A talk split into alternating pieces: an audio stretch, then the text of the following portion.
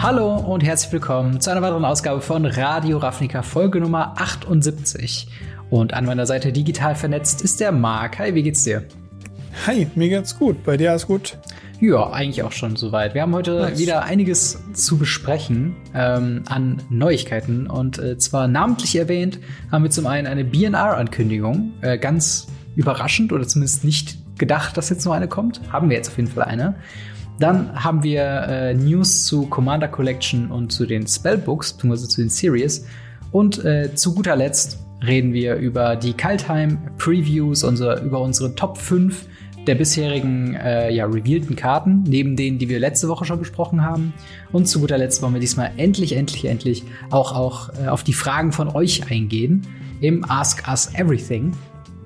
Und äh, das ist ein guter Stichwort, denn wenn ihr auch dabei sein wollt und uns eine Frage stellen wollt für eine zukünftige Folge von Radio Ravnica, dann kommt doch in unser Discord ins Gamery slash Radio Ravnica Discord, wo wir einen extra Kanal aufhaben, der heißt Ask Me Anything. Und da könnt ihr eure Fragen reinballern für den Podcast. Und äh, genau, da suchen wir uns halt, wenn es halt gut läuft, immer ein, zwei Fragen raus, beantworten die am Ende jeder Folge. Und zudem, wenn ihr auf YouTube seid oder einen YouTube-Account habt, äh, würde ich euch bitten, den Kanal Gamery zu abonnieren und diesem Video einen Like zu geben.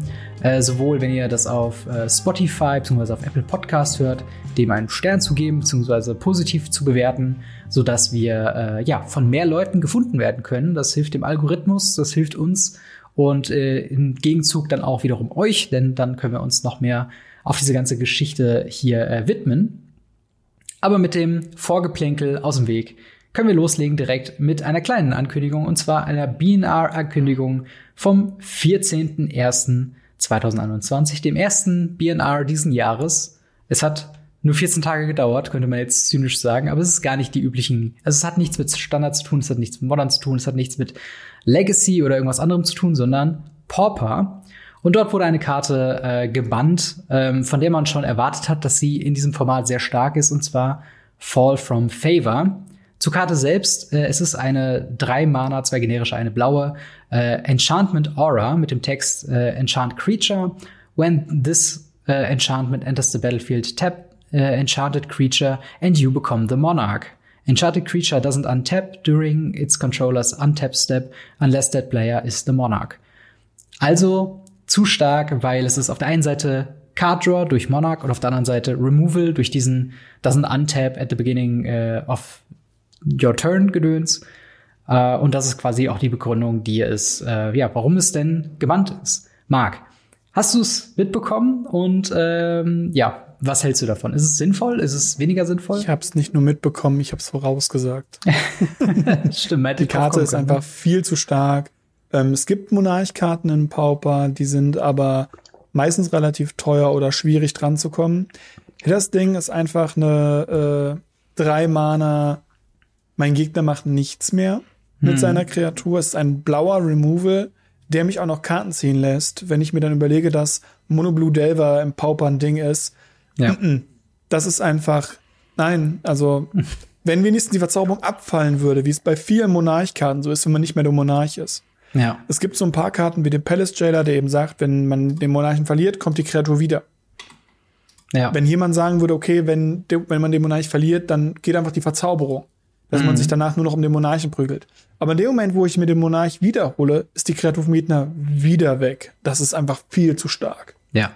Äh, das stimmt, ist tatsächlich so ein Ding, was ich auch schon seit längerem beobachte. Nicht, dass ich selber Pauper spielen würde, aber ich habe schon immer Interesse an Pauper äh, bekundet, nur habt ihr da nie eine Gruppe gefunden, die das äh, sehr viel spielt.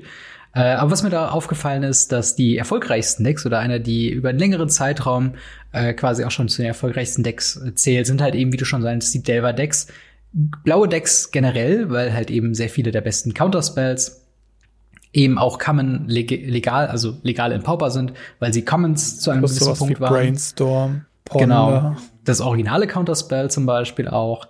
Ähm, und so viele Karten äh, in Blau und dann kriegt Blau nicht nur einer der Sachen, warum man Boros spielen sollte in Pauper, und zwar die, die äh, Monarchen-Ability, die am besten in dem Deck, also in so einem Agro-Deck funktioniert hat, äh, die halt dann Palace Jailer äh, unter anderem oder Pal Palace Sentinel ist, glaube ich, gespielt Sentinel, hat. genau, der Jailer ist ankam.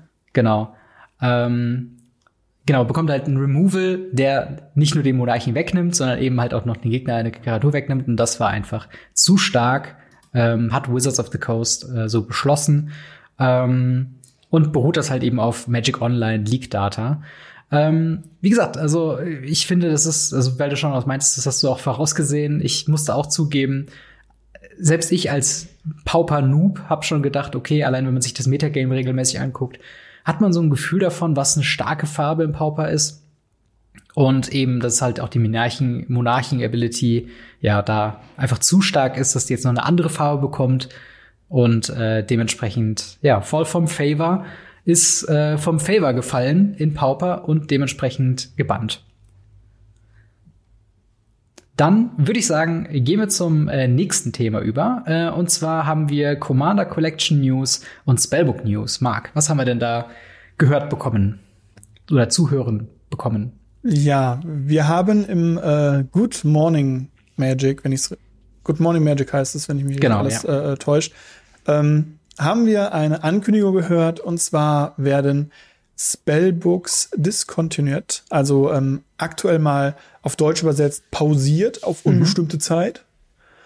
Und ähm, es werden weitere Commander Collections kommen. Davon hatten wir jetzt die Commander Collections Green. Ähm, und davon werden jetzt mehrere kommen. Und äh, ja, Du klingst nicht wie, so bist, begeistert. Wie, wie hast du das aufgenommen? Erzähl mal. Ich, ja. ich muss mich gerade erstmal sammeln. Äh, also ich bin wirklich großer Fan gewesen von den Spellbooks. Ich habe äh, mir alle drei äh, im Laufe der Zeit dann doch zugelegt. Ähm, wobei ich äh, tatsächlich das Spellbook Jace zuallererst verschenkt habe und dann äh, quasi mir dann doch später nochmal zugelegt habe für die, für die eigene Sammlung. Und ich fand die ein sehr schönes Produkt. Zum einen für so einfach so ein paar Sammel, ähm, Sammelkarten quasi zu haben für zum Beispiel Commander-Decks. Da habe ich sehr viele der One-Offs aus dieser Collection irgendwo mit einfließen lassen. Ich bin jetzt nicht der allergrößte Fan der betitelnden Planeswalker, aber ich finde es sehr schön, dass man halt ein um die 20 Euro Produkt hatte mit halt Reprints und gerade äh, mit sowas halt wie Rest in Peace, wie äh, ja Counterspell, wie Path to Exile, wie Chandra Torch of Defiance, alles keine Karten, die wertlos sind, sondern eben sehr wertvoll sein können. Und das halt für so einen Preis, finde ich, ist echt ein super Deal gewesen. Ähm, Commander Collections. man hat ja noch eine voll dabei bekommen, genau. die ja manchmal das komplette Ding schon bezahlen konnte, weil es eben so ein günstiges Produkt war. Da hatte man noch so ein, so ein kleines Gamble mit drin, was hm. echt nett war. Und ich meine, die Jays hm, sehen jetzt nicht, finde ich persönlich, nicht so das Schönste aus. Ja. Aber auch die haben ihre Anhänger gehabt. Und das ähm, Gideon ist, ich glaube, zum Großteil in meinem äh, Eldrazi Texas im Modern gelandet. Mhm.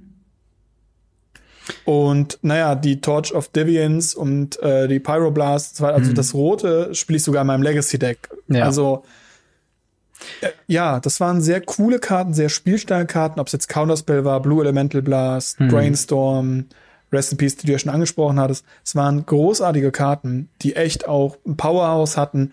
Nicht nur im Commander, ja. eben auch auf kleinerer Ebene, bis hin zu Torch of Deviance, die dringend einen Reprint gebraucht hat, als mhm. sie in Pioneer so unglaublich hart gespiked ist. Ja, ja, das stimmt. Das sind, äh, das sind ja alles Faktoren, die da mit reinfließen und eben weil halt die Mischung der Karten, also jetzt nicht, dass jede Karte äh, super viel Value gebracht hätte und man im Endeffekt irgendwie mit 100 Euro am Ende damit weggelaufen ist mit einer 20 Euro Box, aber es war halt eine ganz nette Geste, sag ich mal, nicht äh, unendlich viel Kohle äh, auf den Tisch hämmern zu müssen, um ein paar äh, ja schön aussehende Reprints zu bekommen.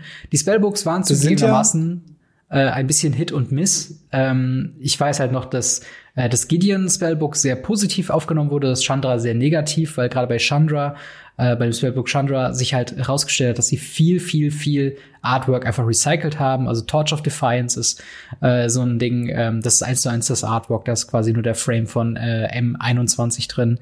Ähm, ich glaube, Young Pyromancer ist so eine Karte, die sieht genau gleich aus wie die meisten anderen. Da wäre es halt schön gewesen, ein bisschen mehr rauszubekommen. Ähm, aber im Großen und Ganzen fand ich, war es halt eine sinnvolle, äh, eine sinnvolle Serie und ich habe mir halt irgendwo schon gehofft, auch im Regal diese Boxen stehen zu haben und dann halt zumindest oh den ja, Grundcycle von der von der Gatewatch irgendwie drin zu haben. Aber Leider das nein. cool gewesen. Auf der anderen Seite, die sind ja aus dem From the Vault entstanden. Ja. Die From the Vault waren ja vorher. Mhm. Das waren ja auch Boxen, die waren so um die 35 bis 40 Euro, glaube ich. Immer Ja. wieder sind sie auf den Markt gekommen. Bis auf dieses From the Vault 20. Ich glaube, das ist schon mit 90 eingestiegen oder so. Mhm. Aber da waren auch Sachen wie From the Vault Exiled, wo einfach Karten drin sind. From the Vault Artifact, wo Reserved List Karten drin sind. Mhm. Ähm, Fr- From the Vault Legends, wo einfach sehr coole leg legendäre Kreaturen, die auch als Commander gespielt werden konnten, die da alle drin waren. Ich habe ja neulich das, das Transform aufgemacht und ähm, ich weiß gar nicht, was das andere war, was ich aufgemacht habe. Auf jeden Fall, es ist unglaublich cool gewesen, das Produkt, auch wenn die meisten Leute das Foiling ja sehr hart abgeschreckt Ja. hat, weil das war ja ein super krasses Foiling. Und sie haben es nicht unbedingt mit dem Decurling hingekriegt. Nee, nicht wirklich. Aber es war zumindest irgendwo halt damals dieses Premium-Produkt. Du konntest Ja. 40 Euro, für 40 Euro bestimmte Karten von Magic kaufen. Mhm. In einer Premium-Qualität. Und zwar bogenrund, aber voll. Ja. Also im Endeffekt das, was jetzt mittlerweile die Secret Layers sind. Und weil sie dann Secret Layer und From the Vault beides nicht brauchten, haben sie dann From the Vault eingestampft und haben dann ein günstiges Produkt auf den Markt gehauen. Und zwar eben Spellbooks. Genau. Und das wird jetzt quasi ersetzt äh, mit einem identischen Produkt, ein bisschen anders abgewandelt und mit einer anderen Fokussierung äh, in der Kartenselektion, was halt Commander Collection ist. Darüber haben wir auch schon gesprochen. Und gerade im Vergleich mit dem Spellbook muss ich halt leider sagen, dass es äh, äh, Command, dass die Commander Collection nur von der Kartenauswahl von, von dem, was drin ist, das bessere Produkt ist. Es sind die besseren Reprints, es sind die besseren ähm, Karten, es sind die, ich sag mal, sinnvolleren Ergänzungen. Und ähm, in dem Good Morning Magic hat auch Gavin Verhey zum Beispiel gesagt, äh, ein Problem, was sie hatten mit Spellbooks, ist, dass es sehr limitierend war auf die Planeswalker. Ähm, was halt eben also ich kann es nachvollziehen aus einem Design-Standpunkt, dass man sagt, okay, zum Beispiel sowas wie Lightning Bolt hat er gesagt, hätten sie halt gerne in so einer Spellbook-Variante rausgebracht, konnten sie aber nicht nehmen, weil Chandra kein Lightning Bolt castet oder nicht kann aus Lore-Gründen oder was auch immer. Und ähm, eine ähnliche, ich habe mal ein bisschen noch recherchiert, eine ähnliche äh, ähm, äh, ein ähnliches Argument kam ja auch, als damals die From the Vault discontinued wurden, wo man dann gesagt hat, okay, diese Themen sind zu limitierend, wir hätten gern was freier. Und dann sind sie auf die Farben gegangen, auf die Planeswalker. Und jetzt ist das wieder zu limitieren. Und jetzt fangen sie schon wieder eine neue Premium Collection an. Ähm, aber jetzt kommt der Faktor Preis noch mit rein. Also From the Vault, wie du schon meintest, ich glaube, MSRP war damals irgendwie was von 35 bis 40 Euro, je nachdem, Ich meine auch was immer so 39, 95, immer so in diesen Dreh rum. Genau. Im Endeffekt, je nachdem, wie heiß Spaghetti waren, waren die auch schon mal deutlich drüber oder auch ab und zu mal ein bisschen drunter. Aber ungefähr so in dem Rahmen war es angedacht. Spellbooks, haben wir schon gesagt, äh, sind so bei 20 Euro, MS, also nicht MSRP, das gab es damals schon nicht mehr, aber äh, wurde meistens so für um die 20 Euro verkauft. Das Chandra Spellbook kriegt man sogar für 10 Euro, was ich krass finde teilweise. Ähm, und Commander Collection, habe ich jetzt mal geguckt, geht so für 50 bis 60 Euro um den Dreh. Und dann gibt's ja noch eine Premium-Version, also Premium Commander Collection, was der From the Vault noch am ehesten nahe kommt. Da sind wir so bei 100 bis 120 Euro. Der Inhalt ungefähr gleich, From the Vault, 15 Karten Foil, Spellbook, äh, 8 Karten Foil, eine Random Foil, äh, Commander Collection, die normale Version, äh, 8 Karten Non-Foil und die Premium Collection, alle 8 Karten Foil. Also, wenn du das im Zeitraffer so siehst, kann man ja irgendwie sagen, sie machen dasselbe Produkt immer wieder unter einem anderen Deckmantel mit weniger Value, also nicht weniger Value, aber weniger Produktionsaufwand rein für einen teureren Preis, oder? Ja, genau, so sehe ich das halt tatsächlich auch, weil vorher hattest du acht Vollkarten, äh, 15 Vollkarten kriegt für so 40 Euro, Ja. wo auch Karten drin waren, die mal 20 Euro gekostet haben, die 25 Euro gekostet haben. Ähm, es gibt Karten da drin wie Dark Depths oder halt auch äh, Umizawasierte, die Legacy Staples sind. Die Commander, wie gesagt, Reserved List Karten, das, äh, der Mox davon geht mittlerweile durch die Decke. Auf der anderen Seite wollten sie dann eben keine Limitierung haben, limitieren sich dann wieder auf Planeswalker, aber dann halt auf was anderes, und zwar auf eine Thematik, um es sich leichter zu machen. Ja. Vollenden noch nicht mal den Zirkel, ja, weil, wie gesagt, ich habe es damals schon gesagt, ich werde es immer wieder sagen, das Commander Collection Green hätte auch ein wunderbares Spellbook Freya sein können. Sie Ja. hätten nur die Sylvan Library cutten müssen. Es ist ja auch genauso, es ist ja auch die, dieselbe, also wirklich, also nicht 1A, aber schon extrem nah der Ja, äh. Spellbook-Verpackung. Also ich, ich glaube fast schon, dass der Grund, warum sie jetzt Spellbooks discontinued haben, äh, fast schon mehr dahinter geht. Nicht, dass es die, das Design Space limitiert, sondern dass es halt irgendwo auch ja, peinlich ist, zu sagen, okay, wir haben hier zwei identisch aussehende Boxen im Regal stehen. Die eine kostet 80 bis 120 Euro und die andere 10 bis 20 Euro. Und die Leute fragen sich, okay, sind acht Karten drin, was soll das denn? Also, aber das ist jetzt ja, vor allem noch nicht mal eine in Foil, sondern man versucht hier noch ein Premium-Produkt für 100 bis 120 Euro auf den Markt zu drücken. Ja. Das ist ein VIP-Booster. Ja. Das ist eine, eine, ich will gar nicht nachdenken, was das alles ist. Das ist abartig vom Preis her. Das ist ein Vollpreis. Spiel für die PlayStation 4 oder 5. Also, ja, ja, ja. Womit und, du 120 und Stunden Zeit. Dafür, äh, dass die Karten nur voll sind, wo sie vorher immer random eine Karte Foil da reingetan haben und die Leute ja. da eben so einen Sammelaspekt hatten, die Dinger in Foil zu bekommen. Ähm, das, ich, äh, mh, ja, finde ich schwierig. ja. Vor allem, ich hätte es schön gefunden, wenn sie mindestens einmal den Zirkel gemacht hätten. Wenn sie einmal grün noch gemacht hätten, einmal ja. schwarz noch gemacht hätten. Sie hätten den Garok machen können, sie hätten den Lily machen können. Ja. wenn sie nicht den Garok machen hätten wollen, hätten sie die Nissa machen können, hätten da ein paar Elfen reingeklatscht, würde zu Kaltheim passen. Ähm, sie hätten Liliana reintun können, hätten ein paar Zombies nehmen können oder ein paar, ja. paar Necromancer. Würde vielleicht dann zu Strixhaven passen. Vor allen Dingen, vor allen Dingen vor allen Dingen bei Lilly muss ich wirklich sagen, ich hätte ja so ein bisschen gehofft, dass da die Liliana of the Vale drin wäre, weil die braucht wirklich mal wieder einen Reprint. Selbst, selbst wenn es die, die, ähm, die Last Hope ist. Selbst ja, oder die Last Hope. General. Oh ja, äh, das ist einfach generell die, diese diese Liliana hat genug gute Reprints. Das hat man ja auch bei der bei der Chandra Torch of Deviants gesehen. Mhm. Die war ja vor dem Reprint alleine schon um die 20 Euro wert. Ja, ja, das ist alles. Ähm, also ich muss auch wirklich sagen. Ähm, ich glaube, aus, aus einem, wie gesagt, aus einem Marketing-Standpunkt äh, und aus einem wahrscheinlich Geldstandpunkt her, aus einem finanziellen Standpunkt her, macht das schon Sinn, äh, das eine Produkt einzustampfen. Ich persönlich vermisse es halt äh, jetzt schon, weil ich jetzt halt diesen incompleten Cycle von äh, drei, äh, ja, Spellbooks im Schrank stehen habe, aber halt da fehlen halt noch Schwarz und Grün und ich werde mir wirklich nicht die Commander Collection Commander Collections Vor allem, weil kaufen, sie einfach einen ganz anderen Preispool hätten. Genau. Ja. Hätten sie hingegangen, äh, wären sie hingegangen, Entschuldigung, und hätten gesagt, wir versuchen mit den Commander Collection Screen ebenfalls in diese 20 Euro oder ja. von mir aus 30 Euro Schiene reinzugehen, setzen diese Vollkarte hinten rein, dass man mal richtig äh, äh, äh, noch mal was rauskriegen kann. Alles gut, alles super. Aber jetzt eben hinzugehen und das Doppelte zu verlangen, mhm. ohne dass man eine Voll kriegt und für die Foil zahlt man ja das äh, äh, äh Sechsfache. Ja? Im Vergleich zu, zum Spellbook meinst du? Im Vergleich ja. zum Spellbook, natürlich. Und da muss ich halt sagen, das ist halt, das, ich, das ist schon krass. Ist schon fast daneben. Ja. Zumindest für uns als Spieler. Ja, und vor allen Dingen, also ist ja schön, dass sie auf Whale Hunting wieder gehen. Also für die, für die Leute, die halt gerne und viel Geld ausgeben, äh, dass man die halt quasi ins Boot holt, ein weiteres Produkt rausbringt. Du hast ja eben schon Secret Lair daneben erwähnt. Das ist ja auch schon so ein Produkt in der Art. Aber für mich macht's halt, für mich hat's genau das den Unterschied gemacht, warum ich mir ein Spellbook gekauft habe über eine äh, Commander Collection oder allein auch die Commander Decks, die 29 Euro Commander Decks, im Vergleich zu den alten Commander Decks, die 40 bis 50 Euro gekostet haben. Einfach nur, weil ich weiß, oder weil ich es mir halt eher mal erlauben kann, mal so, sag ich mal, eher mal ein 20 hinzugeben, als direkt fast 100 Euro. Oder halt im Falle der Premium Commander Collection 100 bis 120 Euro für acht Karten. Und das ist einfach, ich liebe Magic und ich, ich gebe auch gerne Geld für Magic aus, aber das ist mir irgendwo dann zu viel. Man kriegt halt für 100 ja, vor allem, Euro wenn man sich überlegt. Ja, vor allem, wenn man sich überlegt, Magic ist ja auch irgendwo ein Spiel für Kinder. Ja. Muss man ja auch sagen. Und sie versuchen ja auch Jugendliche oder Frühjugendliche im Alter von 12 bis 19 Jahre dahin zu bekriegen, Magic ja. auch zu spielen. Wir haben keine Einsteigerprodukte mehr. Ja, das stimmt. Die Spellbooks waren die letzten Einsteigerprodukte, die wir hatten, die nicht Commander-zentriert sind. Mhm. Weil, naja, du hast ja, wie du gerade eben schon sagtest, nur noch die Commander-Decks für 20 Euro.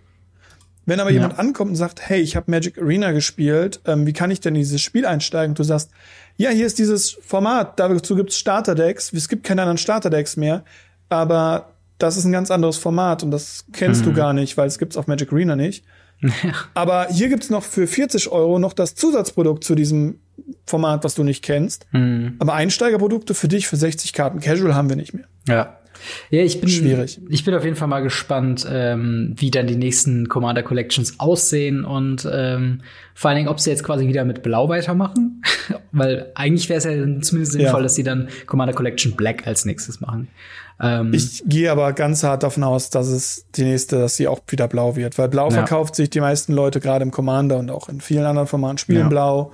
Und ähm, ja, ich denke, und, dass das in Richtung Blau gehen wird. Und ich finde es, also letzter Satz wirklich dazu, dann fangen wir wirklich mal mit den Previews an. Aber ich finde es halt sehr schade, weil gerade letztes Jahr Gavin Verhey noch gesagt hat, dass ähm, Spellbooks äh, dass man sich auch vorstellen könnte, Multicolored Spellbooks zu machen, was ich sehr schön fände, wenn man den Gilden entsprechend äh, Spellbooks macht, die halt eben auch affordable sind und da kannst du ja auch äh, Commander-Sachen reprinten. Wir hatten ja auch zum Beispiel die Ravnica Guild Kits, äh, die sehr oh ja, gut stimmt. auch dafür waren, die auch sehr schöne Promo-Geschichten hatten, ja. die sehr schöne Länder mit drin hatten und das Ganze wird es jetzt wohl erstmal nicht geben, weil jetzt gibt's erstmal Commander Collection. Aber genug davon. Ich würde sagen, wir legen mal los mit unseren äh, Kaltheim-Previews und Du lieber Scholli, wir haben wieder sehr, sehr viel. Also Kaltheim fühlt sich teilweise so ein bisschen an, als ob es eher als Blockset gedacht war. Also von wegen von, von der ganzen Bandbreite an Mechaniken, die wir haben, mit jetzt mittlerweile Poison Counter, mit äh, was wir schon hatten, Snow, wir hatten ähm, MDFCs, wir haben Sagas, wir haben äh, so, so viele Sachen drin.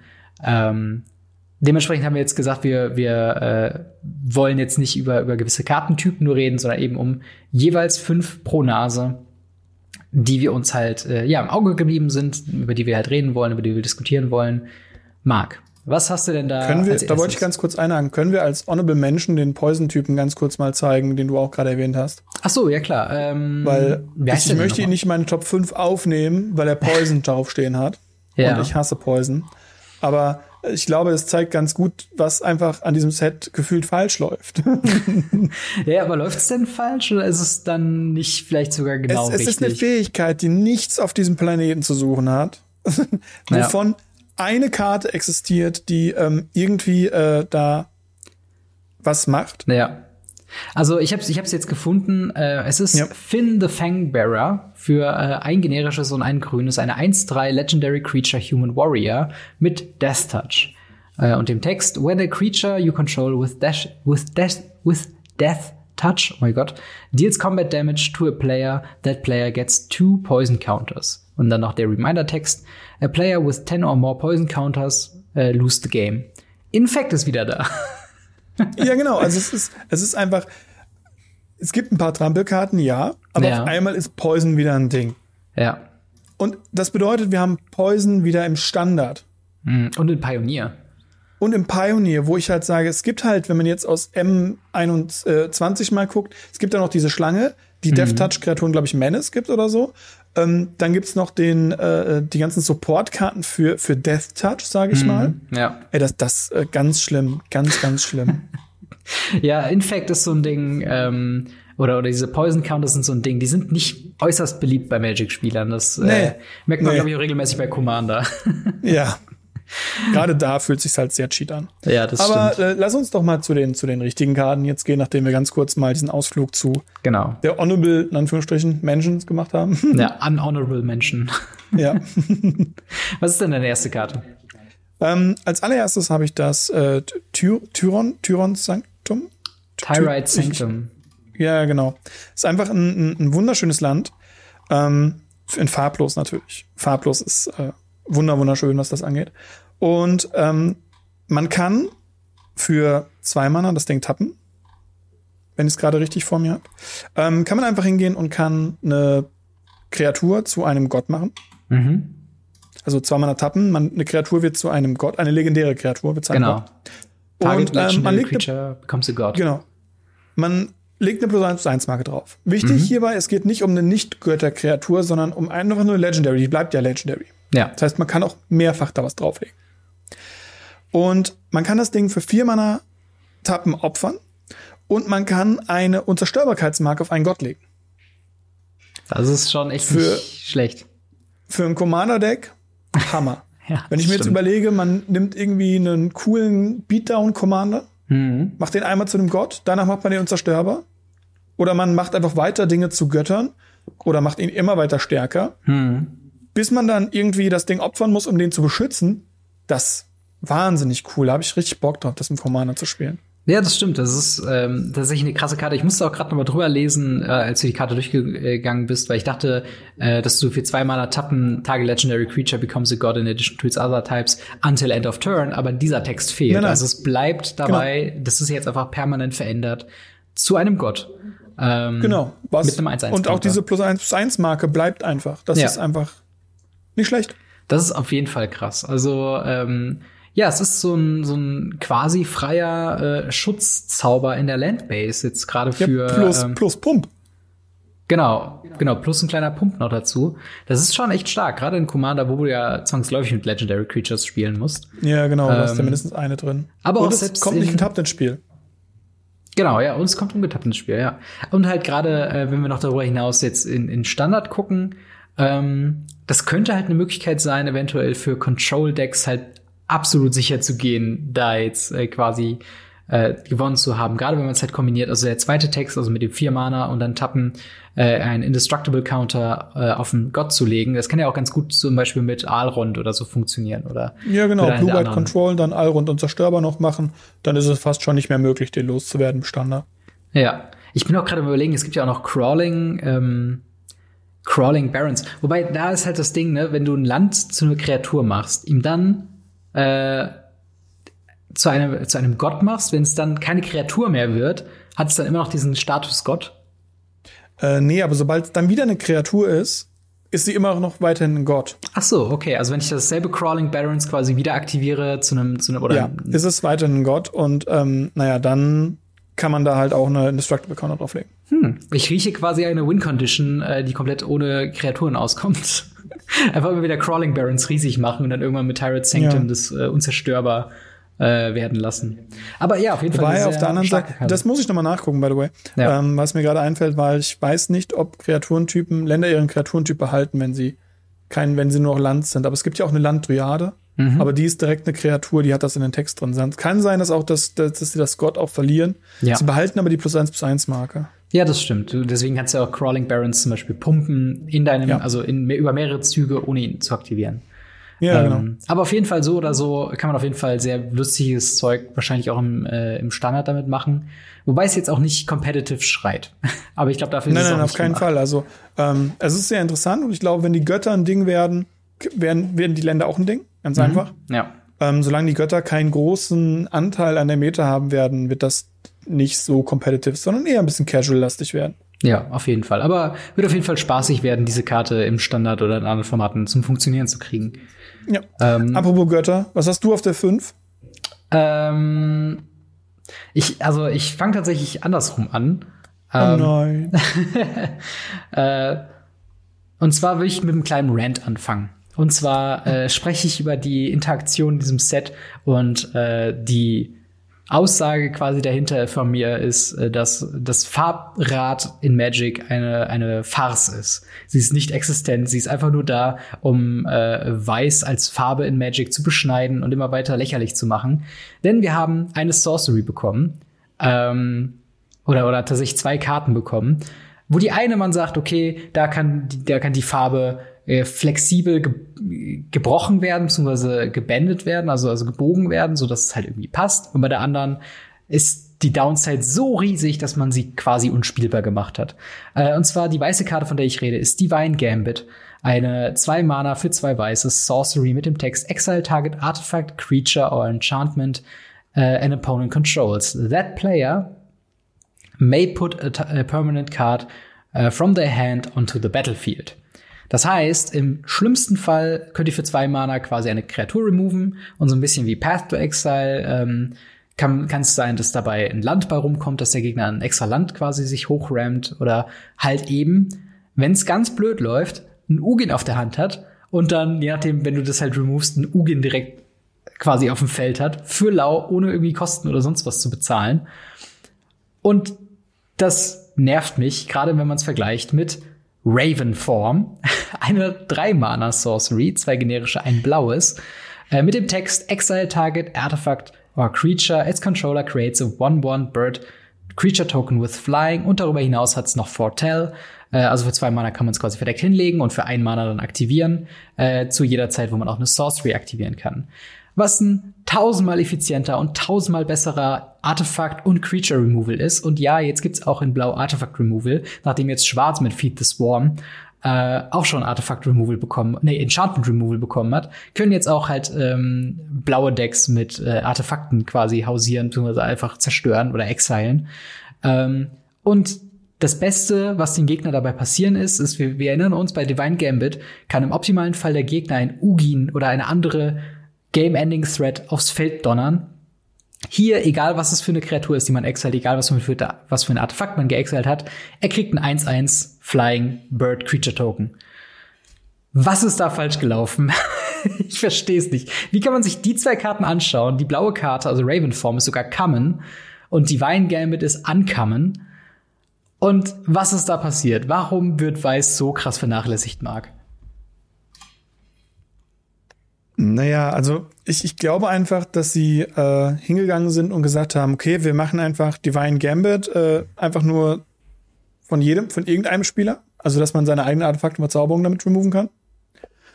Und haben dann festgestellt, oh, das ist vielleicht zu stark. Schreiben wir nur Opponent drauf und lassen den Rest einfach gleich. Ja. Anders kann ich mir das nicht erklären, weil Double White ist schon, schon ziemlich mies. Ja. Ähm, hinzugehen und zu sagen, man exiled eine Artefakt oder Enchantment, ähm, ist ganz stark. Klar, haben wir aber schon als Sorcery tausendmal gehabt mittlerweile. Und ja. eine Kreatur exilen, ohne einen Bonus für den Gegner zu geben, das bekommt Weiß halt nicht. Aber es der wäre Bonus ist halt so hier, der Gegner darf spielen, was er möchte. Ja. Ist halt schon, schon ganz gut, vor allem, naja, man hat halt auch einfach, gerade im Standard oder ähnliches, halt nicht so die Handkontrolle über den Gegner. Mhm. Ich meine, klar, wenn, er, wenn wir bei dem Top-Deck-War sind und der Gegner nichts davon hat, dass wir die Karte spielen, wunderbarer Removal. Mhm. Aber wenn ich damit Turn 2 was vom Gegner remove und dann auf einmal so ein Emrakul mir gegenübersteht, ja. äh, nee, nee, das ist. Ich, also ich verstehe es auch nicht, wie sie diese Karten gleichsetzen können, wie sie blau einfach eine kann man bessere, einfach straight up bessere Karte meiner Meinung nach geben können. Ja. Und das ist halt, es ist echt, echt strange. Aber es den Color Pie haben sie ja dieses Mal richtig hart sowieso schon auseinandergenommen. Wir haben das letzte Mal schon über den roten Counterspell geredet. Ja, das und, stimmt. Und, und. Sie, sie machen sehr viel, äh, sehr viel schieben sie die Colorfarben so hin und her, dass immer weiß am schlechtesten bei umkommt und alle anderen coolen Stuff kriegen, wie einen roten Counterspell oder blaue Artifact Removal das nervt mich richtig hart. Von Grün mal ganz abgesehen, ja. Grün, Von Grün, Grün reden wir erstmal gar nicht. Also, wenn eine grüne Kreatur nicht sagt, äh, when this card enters the battlefield, draw a card, ist schon was anderes. Aber nochmal Divine Gambit, selbst in einem Constructed Standard-Ding, selbst wenn du damit das bestmögliche Artefaktziel erwischen kannst, was ich jetzt mal sagen würde, ist The Great Henge, äh, in, in Mono-Green äh, Stompy-Decks, selbst dann, wenn, wenn sie dann ein Lovestruck Beast oder diesen, diesen Feasting Troll King einfach so gratis noch in, in deinem Zug spielen können, weil es ist ja Sorcery, du kannst ja nur in deinem Zug spielen. Selbst dann hat es sich nicht gelohnt. Also dann ist halt trotzdem die Pressure so drauf. Also das ist eigentlich keine Antwort, das ist eine, eine äh, Thread-Verschiebung. Ist nicht mal, also da muss wirklich der Gegner keine Handkarten mehr haben und was, wenn sie jetzt ähm, wenn der Gegner äh, eine, eine Great Henge auf, auf dem Feld hat, ist es sehr Unwahrscheinlichkeit, äh, ist es sehr unwahrscheinlich, weil Great Henge zieht ja praktischerweise jedes Mal, wenn eine Kreatur ins Spiel kommt, eine Karte. Ja. Ähm, keine Ahnung. Also ich find's, äh, ich, also mir fällt da halt auch nichts mehr zu ein. Und äh, es erinnert mich an Zeiten, in denen äh, grünen Karten wie den gejagten Wumbus bekommen hat. Das ist ein 4 Mana 6-6er. Wenn er ins Spiel kommt, darf der Gegner auch eine Kreatur ins Spiel bringen. Ja ähm, den auch niemand gespielt hat. Und das war einfach die Zeit, wo Grün einfach gehatet wurde, weil es die schlechteste Farbe einfach war für Magic. Ja. Und ja, mittlerweile hat den Job halt Weiß bekommen. Ja, und es gibt halt so viele Diskussionen auch online, wo sagen, okay, Weiß ist die schlimmste Farbe. Und ich habe immer gedacht, kommt schon Leute, es gibt auch eine gute Seite und sie bemühen sich mit mit mit äh, aktuellen Karten Weiß ein bisschen stärker zu machen und so weiter. Und dann siehst du sowas und denkst einfach so, was? Was? Warum soll ich Weiß verteidigen? ja, auf gar keinen Fall. Aber genug von meinem Rant. Was ist denn bei dir äh, die nächste Karte? Ich habe mir eine Kombokarte rausgesucht. Natürlich. und ähm, eine Kombokarte für Commander, die eine Karte äh, unendlich teuer hat werden lassen. Okay. Und zwar die Reflection of Lit Yara. Mhm. Das ist eine 5 Mana Verzauberung, die sagt, wenn sie ins Spielfeld kommt, suchen wir uns eine Kreaturentyp aus. Und immer wenn wir einen Spell von diesem äh, ausgesuchten Kreaturentyp spielen, casten, mhm. ähm, wird dieser Spell kopiert. Jetzt gibt es die Karte Palinkron. Mhm. Ähm, und Palinkron ist immer schon dafür bekannt, dass es im Commander super viele äh, Kombos gibt, die Palinkron ganz, ganz äh, leicht Kombon haben lassen. Das Problem an Palinkron ist, Palinkron ist Reserved List.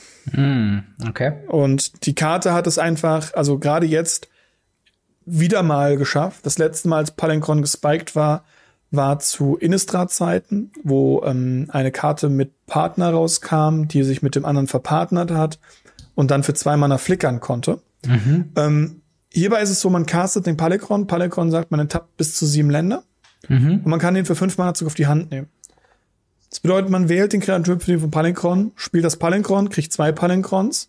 Beide Palinkrons kommen ins Spiel. Man tappt sich das Mana zwischendurch in den Pool, mhm. enttappt seinen Länder wieder, nimmt das auf die Hand spielt das aus. Man hat Infinite Mana und Infinite Palinkrons. Krass.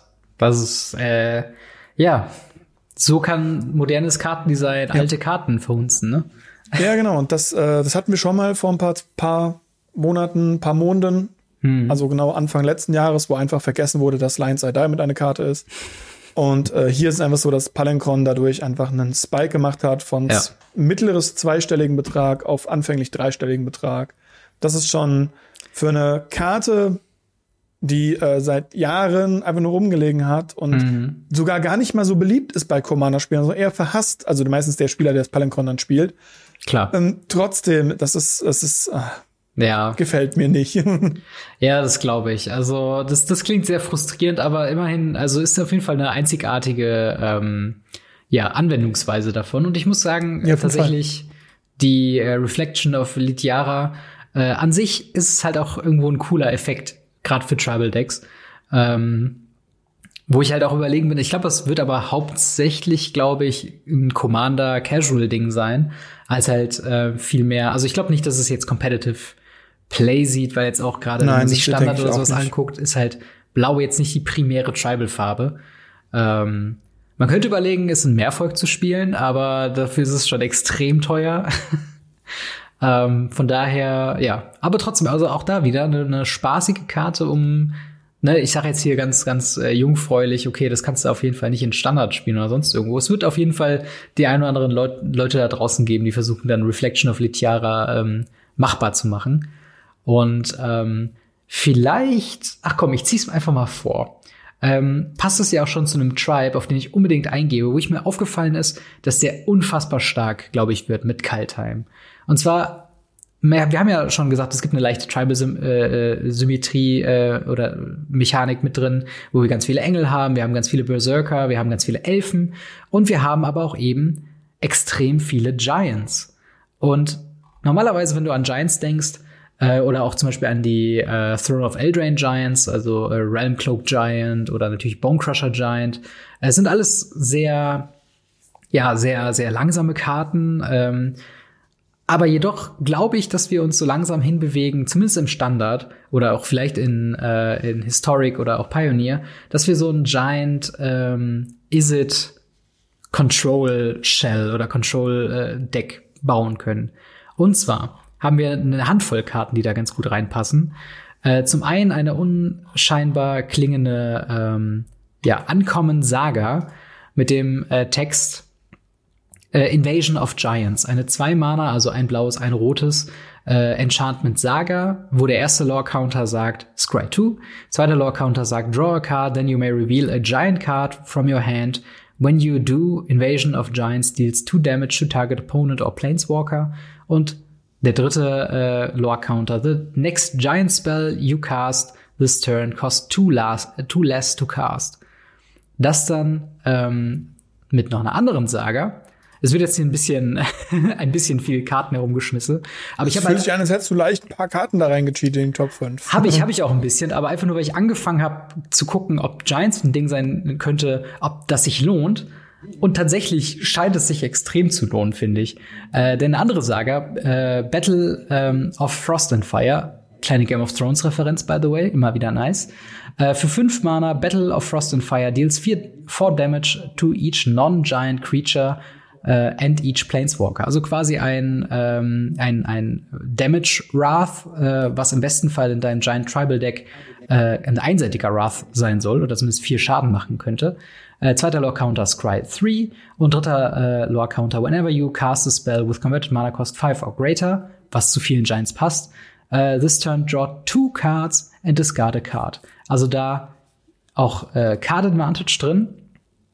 Ähm, dann, ach so, der, der Key Giant meiner Meinung nach ist, wenn ich den jetzt mal finde, äh, Agar Freezing Flame, der ähm, auch wieder mit Access Damage arbeitet. Äh, genau, und zwar den Text hat, whenever a creature or planeswalker an opponent controls is dealt excess damage if uh, a giant wizard or spell you control dealt this damage, draw a card. Also auch da wieder äh, die ganzen Sachen mit dem Wrath, wenn du dann äh, ein Board von, sag ich mal, Mono Red oder Mono White damit wegwrathst, jedes Mal, wenn du ein 1-1er oder 2-1er, also immer wenn du nicht die vollen 4 Damage brauchst, kannst du eine Karte ziehen, ähm, denn im besten Fall hast du halt eben einen Giant oder einen Wizard halt auf der auf deiner Seite des Boardes. Dazu gibt's dann noch so andere Support-Karten, wie zum Beispiel Squash, was halt ein 2-Mana Dealt 6 Damage ist. Da hast du auch wieder Access Damage drin äh, bis dir auch wieder eine Karte zieht. Du hast diese Discount-Geschichten drin. Du hast halt schon Giant Support äh, durch Throne of Eldraine mit, Bro mit Bone Giant als einer der äh, ja, beliebtesten und meistgespieltesten Karten im Format gerade. Äh, und du könntest sogar noch White splashen, um noch einen ähm, Non-Giant Wrath mit Raimcloak Giant ja, reinzubringen. In, in White hättest du noch unglaublich viele. Es gibt ja noch aus Morningtide, Eventide und so weiter, gibt's ja, ja. auch diesen Kithkin äh, Giant Tribal, wo auch viele Giants noch drin waren tatsächlich. Eben. Und vor allen Dingen, was mich halt, was mich an dieser ganzen Sache so ähm, so irritiert oder was mich halt so so äh, so euphorisch werden lässt, ist davon, dass es halt freaking Giants sind. Es ist jetzt nicht so, als ob man irgendwie sagt, okay, Giant Tribal ist ein, äh, das passiert so häufig in Magic, dass man schon damit rechnen kann. Und auch gerade in den Farbkombinationen, so ein Spellslinger, äh, Enchantment, äh, okay, hier hast du Scry, hier hast du Card Advantage, hier machst du direkten Schaden und kriegst einen Benefit, wenn du Excess Damage machen kannst. Ähm, man könnte sogar so weit gehen, noch äh, quasi die passenden Farben für äh, die, die Elder, Gi äh, Elder Giants, also hier Uro und äh, Croxa, noch mit reinzunehmen. Ich finde, Giants hat extrem viel Potenzial und ist extrem pushed in diesem Set. Bin ich wahnsinnig oder siehst du das auch? Ähm, so eine Mischung aus beidem. Kann ich nachvollziehen. Ähm, ich glaube auch, dass Giants eine coole Rolle spielen werden. Ich glaube nicht, dass sie Top-Tier werden. Ich lasse mich gerne eines Besseren bezeugen. Ja. Aber ich glaube, dass sie playable sind, äh, wenn das Format nicht allzu schnell ist. Und ähm, dass es tatsächlich eine ziemlich, ziemlich coole Funktion sein kann, da ein bisschen auch Terror zu stiften unter den ganzen Blue-White-Vorteil-Decks. Genau. Und vor allen Dingen, ähm, da, also noch eine andere Karte mit reingezogen, Calamity Barrier, was immer, wenn eine Giant Source ähm, Damage äh, macht, äh, da doppelten Damage macht. Und das ist wieder Access Damage, was du zum Beispiel auch mit Thoralf, über den wir letzte Folge gesprochen haben, auch nochmal weiterleiten kannst. Äh, also ich finde, da ist eine gewisse ich finde, da ist eine gewisse äh, äh Kombination irgendwie mit drin. Leider ist Thoralf selbst kein Giant, das wäre echt äh, der absolute Hammer. Aber ja, genau. Ich wollte ein bisschen über den Giant Tribe äh, reden und vor allen Dingen, dass ihr da ein bisschen ein Auge drauf haben solltet. Und vielleicht, vielleicht, vielleicht wird's ja tatsächlich was. Ähm, wenn nicht, dann, naja. aber äh, ja, aber auch da ähm, quasi auch dein, äh, das, was du eben hattest, das 5-Mana-Enchantment wäre natürlich absolut lächerlich, wenn du dann noch die Giants, die dann teuer sind, da noch kopieren kannst und ja, stimmt, äh, Enter the Battlefield-Effekte haben und gut, so weiter. Ja. ja. Das äh, soweit von äh, meiner Seite zum Thema Giants. Was ist denn dein nächstes, äh, deine nächste Karte? Ähm, ein generischer Tribe, der fast immer Support bekommt und jetzt den 18. Commander hat und total langweilig ist. und zwar Nav, äh, Nav, Narfi, so, Narfi, ähm, Betrayer King. Okay. Ist eine 5-Mana 4-3 legendärer Zombie-Wizard mhm. der Snow-Kreaturen und Zombie-Kreaturen plus eins plus eins gibt. Und für drei Snow-Mana aus dem Friedhof wieder ins Spiel getappt bekommt. Also es ist ein immer wiederkehrender Lord, den ihr als Commander spielen könnt in einem Blue-White Snow mhm. Ist krass. Also Generisch, also, aber cool. Ja, ich mag also, diese ganzen Blue-White, äh, äh, Blue-Black Zombie-Decks finde ich tatsächlich großartig, Blue Black Zombie-Decks. Mhm. Und ähm, ja, mehr Lords, mehr Lords ist mehr gut. Ja. Und gerade wenn man sie für drei Snowmaner wiederholen kann, ist das schon, schon ziemlich gut. Hm. Du könntest vor allen Dingen halt entweder die Zombie-Route gehen, ähm, was wahrscheinlich naheliegend ist, wenn da extra nochmal die Zombie-Creatures mit drin sind, oder du gehst halt wirklich die Snow-Richtung. Ja, was auch sehr cool gibt, ja. Machst daraus halt so ein, oder du könntest die auch in so einem Sultai, ähm, Sultai Snow Deck irgendwie drin haben, weil da hast du dann auch die Eisfang Quartel drin. Ähm, die könnte er dann wiederum äh, pushen. Er selbst braucht ja auch ähm, ja halt Snowmanner, um wieder zurückzukommen äh, und halt eben aus dem, auf dem Graveyard. Also er wäre vielleicht auch ein guter Teil in den 99, was das angeht. Ähm, ja, ich finde ihn auch tatsächlich sehr äh, stark. Glaubst du, glaubst du, er wäre auch was für vielleicht als Top-End für so ein äh, Snow-Deck in Standard oder Historic?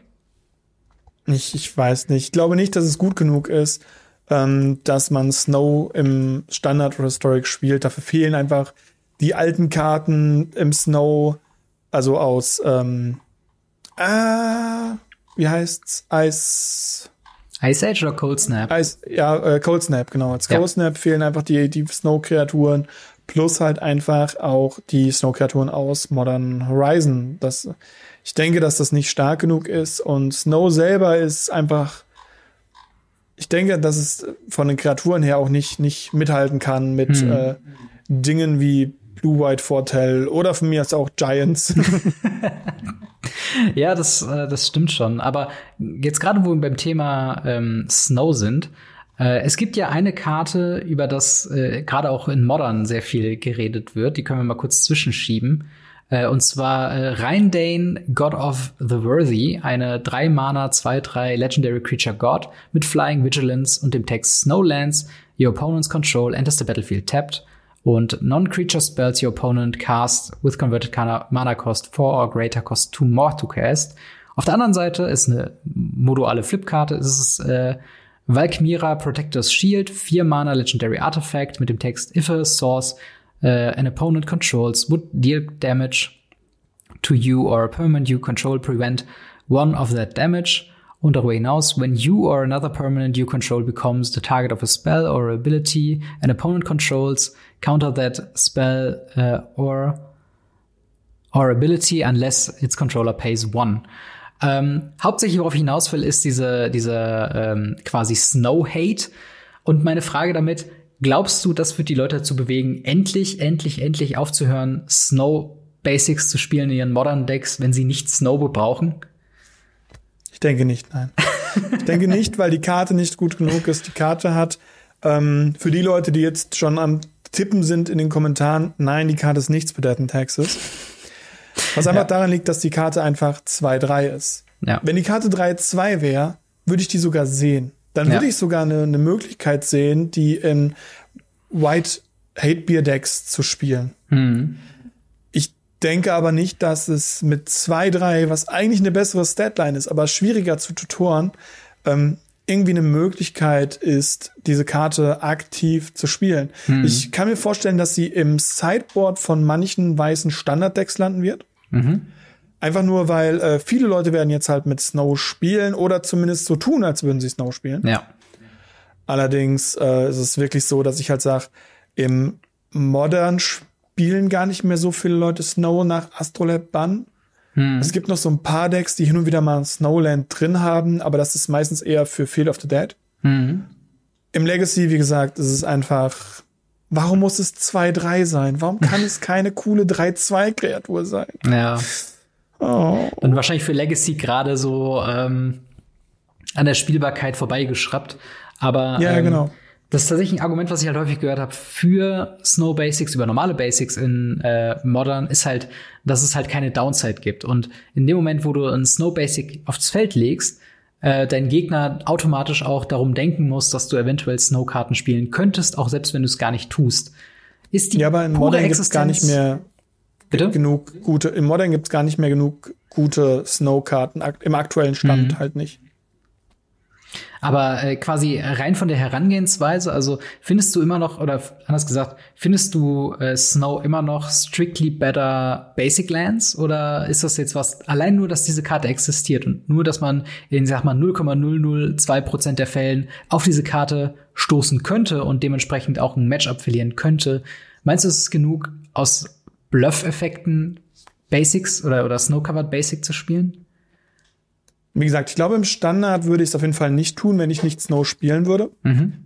Äh, Modern wird die Karte, denke ich, nicht wirklich Play sehen, auch weil ich kein Deck sehe, in das sie rein könnte. Ja, okay. Und ähm, ja, wie gesagt, Legacy ist sie halt äh, verkehrt rum gestattet. es kann natürlich sein, dass da was vorkommt, weil da auch viel gemacht wird.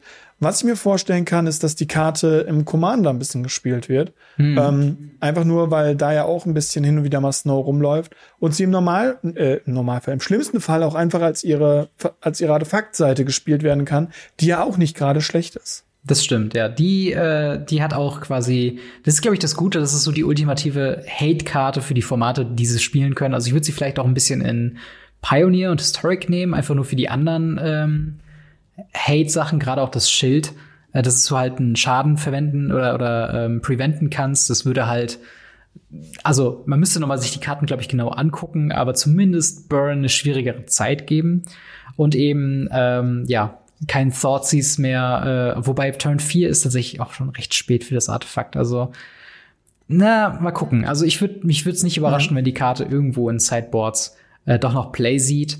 Äh, wobei sie jetzt auch nicht unbedingt danach schreit, dass sie so gut ist. Ich finde halt nur diese Diskussion sehr interessant, ob man jetzt aufhören kann, Snow Basics zu spielen, auch wenn man sie gar nicht braucht.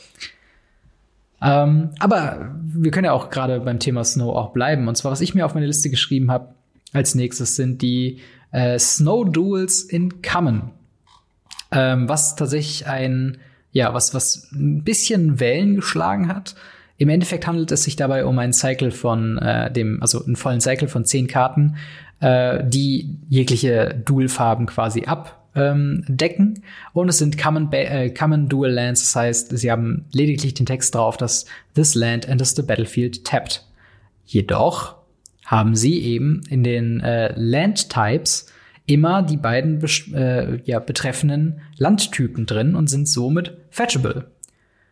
Ähm, was, wo die Leute erstmal so ein bisschen gesagt haben, okay, das ist schon, das ist schon krass. Also zum Beispiel Highland Forest, äh, ein Snowland, was eben Mountain und Forest ist, dementsprechend für Rot und Blau tappt und eben Highland Forest in the Battlefield tappt, jetzt nur als Beispiel, dass wir das auch mal äh, quasi äh, erwähnt haben. Findest du, dass das jetzt ein Game Changer ist oder, oder glaubst du, dass das irgendwo anders, außer im Standard in Budget Decks, noch Play sieht? Ich bin seit Jahren dafür am plädieren, dass sie diese ganzen Guildgates, diese Tempel und was nicht alles, einfach einen, einen, einen Typ drauf klatschen.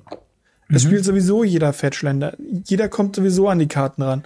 Warum nicht strictly schlechtere Duels für so Leute einfach geben, wo man sagen kann, hey, ihr könnt vielleicht einen, Fetchland gezogen haben aus jetzt einem Zendika Rising Display, was ihr euch gekauft habt. Mhm. Hier habt ihr jetzt Karten, die ihr cool damit kombinieren könnt und eine coole Interaktion habt, indem ihr mit einem grün-schwarzen Fetchland, was ihr gezogen habt, eben ein blau-grünes äh, äh, Land ins Spiel bringen könnt. Hm. Und es kommt halt getappt ins Spiel, deswegen finde ich den Kamm-Part ganz cool. Ähm, dass es Snow-Karten sind, finde ich ein bisschen schwierig durch den ganzen Snow-Support, mhm. weil das jetzt auch bedeutet, die Dinger sind auch im Pauper. Das stimmt, ja. Ähm, aber glaubst du denn, dass es halt da auch quasi Wellen macht? Also, dass es jetzt das Ja, so ein bisschen. Ich denke, es wird wahrscheinlich so ein bisschen was machen. Ich äh, denke auch in vielen Commander-Decks, äh, selbst wahrscheinlich ich im Ojo-Teil werde mal eins davon reinlegen und spielen. Mhm. Weil ob ich mir jetzt das Ding suche oder äh, suchen kann oder eine Insel oder eine Ebene, das ist vollkommen äh, für mich einfach als Variation spielbar. Mhm. Ja. Und äh, dementsprechend muss ich halt sagen, ich finde die Karten gut. Ich finde es gut, dass sie es machen.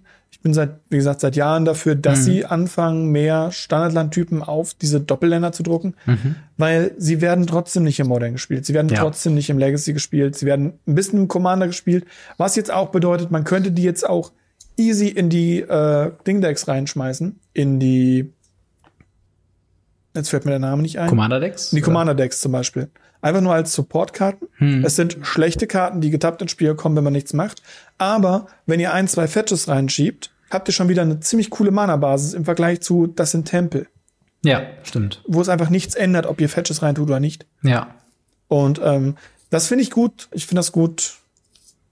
Ja, ich bin da, ich schließe mich da eigentlich äh, deiner Meinung auf jeden Fall an. Ähm, ich könnte sogar sehen, eventuell, wenn man, sollte es irgendwo ein Snow Control äh, Deck irgendwo mal in Modern geben, könnte ich sogar sehen, dass einfach nur um diesen Snowland Count hochzuhalten, man neben den, sag ich mal, vier bis fünf Basics, die man dann überhaupt spielt, die Snow-Typ haben, vielleicht ein oder zwei von denen in den richtigen Farben mit reintut. Einfach nur, um sie am Ende des Zuges fetchen zu können und dann hat man sie quasi im nächsten Zug zur Verfügung, weil so werden ja auch zum Beispiel die Triome gespielt.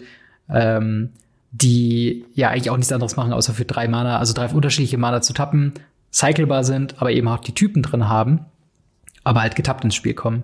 Und ähm, von daher, ich finde es eine nette, eine nette äh, Dreingabe, dass sie diese, diesen Typ haben. Aber ich glaube halt auch nicht, dass jetzt jedes Modern Deck äh, die Snow äh, Duels spielen wird. Ähm, einfach nur, weil halt die Downside von einem Tabland halt einfach immer noch zu groß ist. Ähm, aber ich würde sagen, gehen wir mal zu deinem äh, nächsten Punkt über. Und ich glaube, das ist eine Karte, die auch wieder Power Creep schreit, oder? Ja. Einfach ja. Ich habe mir als Top 2, wobei sie eigentlich Top 1 sein müsste, mhm. aber ähm, die letzten beiden sind bei mir halt Karten, die ich effektiv haben möchte und spielen möchte. Mhm. Und die Karte, die ich mich ausgesucht habe, ist äh, Doomscar. Mhm. Doomscar ist ein 5-Mana, zerstöre alle Kreaturen in Sorcery Speed. Das ist mhm. jetzt noch nicht der Power Creep. Der Power Creep ist, das Ding hat Fortell für 3 Mana. Ja. Das bedeutet, ich kann es für zwei Mana als ein Massen Removal Trap Card irgendwann mal Turn 2 oder so beiseite legen. Und wann immer ich möchte, für drei Mana das komplette Board clearen. Wenn ich das Turn 6 mache, kann ich noch einen 3-3er dabei spielen, habe ein Tempo Advantage. Mhm. Das ist so viel besser, als jemals Wrath of God sein könnte. Weil ja. selbst wenn ich das Turn 4 mache, habe ich immer noch ein Mana übrig und kann damit, keine Ahnung, eine Mana-Type spielen oder sowas. Ja, ja, genau. Das, das ist halt wirklich der Punkt, dass du das wirklich hier die Mana-Kosten so effizient splitten kannst, dass du halt wirklich, ähm, wenn du es brauchst, gegen ein absolutes Agro-Deck. Äh, und ich meine, wir können darüber diskutieren, ob man das Main-Deck spielen sollte oder vielleicht eher was fürs Sideboard ist, um halt die generellen Ras quasi auszuwechseln. Äh, aber sag mal, du hast ein Full-on Agro-Deck, irgendwie Goblins oder so, was halt Turn 3 ähm, schon alles voll mit Goblins hat. Das halt Turn 2 verdeckt legen, Turn 3 drei Mana haben äh, ich glaube, also drei Mana Wrath haben ist halt schon so viel wert, dass du es einen Zug früher hast. Ähm, der einzige Negativpunkt, den ich daran sehe, ist, äh, dass du, wenn du im Top-Deck-Modus einen Wrath brauchst, der halt eben fünf Mana kostet und halt eben nicht wie Shadow the Sky oder Wrath of God äh, vier Mana kostet. Und das ist, glaube ich, die einzige Downside, wo ich auch denke, okay, die Karte ist schon krass, einen drei Mana Wrath zu haben, ist schon extrem stark, wirklich. Also äh, das ist Macht schon ja dann nur in, in Turn 4 wirklich einen Unterschied. Ja.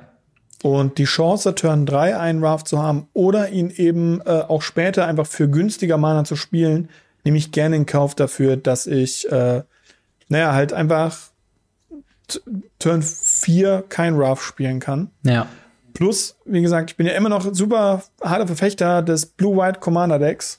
Wenn ich hingehen kann und kann ihn für null vorteilen, dann, mhm. ja, das Game ist, over für den Gegner, würde ich sagen. Dann, dann ist das krass. Und tatsächlich ist Doomscar einer der Gründe, warum ich mich jetzt auf das nächste Standard überhaupt nicht freue. Denn ich habe ja schon meine letzte Woche meine Bedenken geäußert Richtung äh, Blue-White Fortel.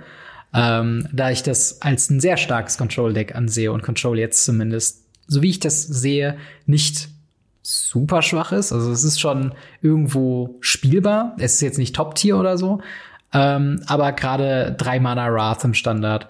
Äh, dazu Shatter the Sky. Man könnte halt äh, entweder halt überlegen, dass man bis zu acht Wraths spielen will, um halt gegen Kreaturen Plus Counterspells natürlich. Genau, plus Counterspell natürlich. Oder man macht halt einen 2-2-Split, was beides Vor- und Nachteile auf jeden Fall hat.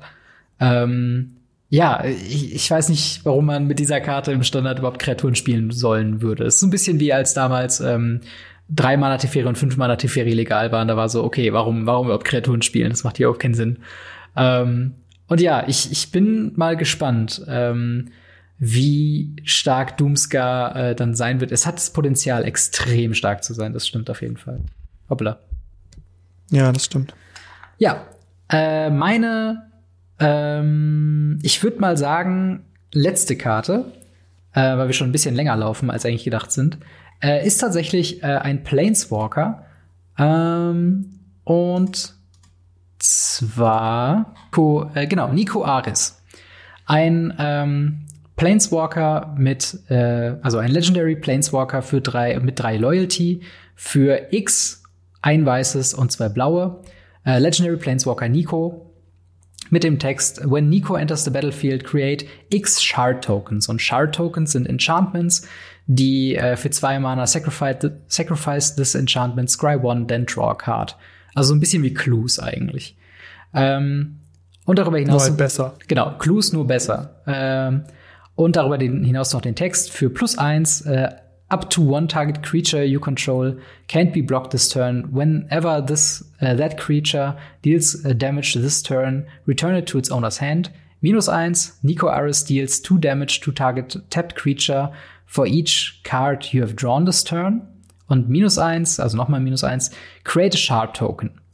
Ähm, ich finde die Karte sehr stark, wenn man um sie herum baut. Ich glaube nicht, dass sie ein generischer Blue-White Planeswalker für Blue-White Control ist.